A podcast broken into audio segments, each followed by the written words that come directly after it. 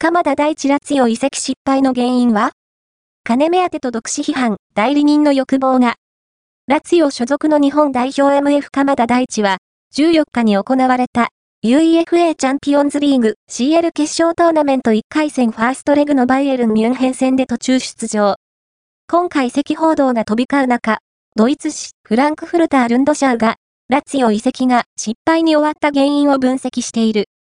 鎌田は、カタール W 杯以降に調子を落とす中、昨年8月に、アイントラハトフランクフルトからラツィオへフリー移籍。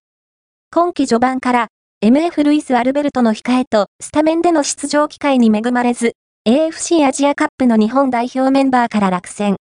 アジアカップ開催期間中に、リーグ戦3試合続けて出番がないなど、厳しい立場に置かれている。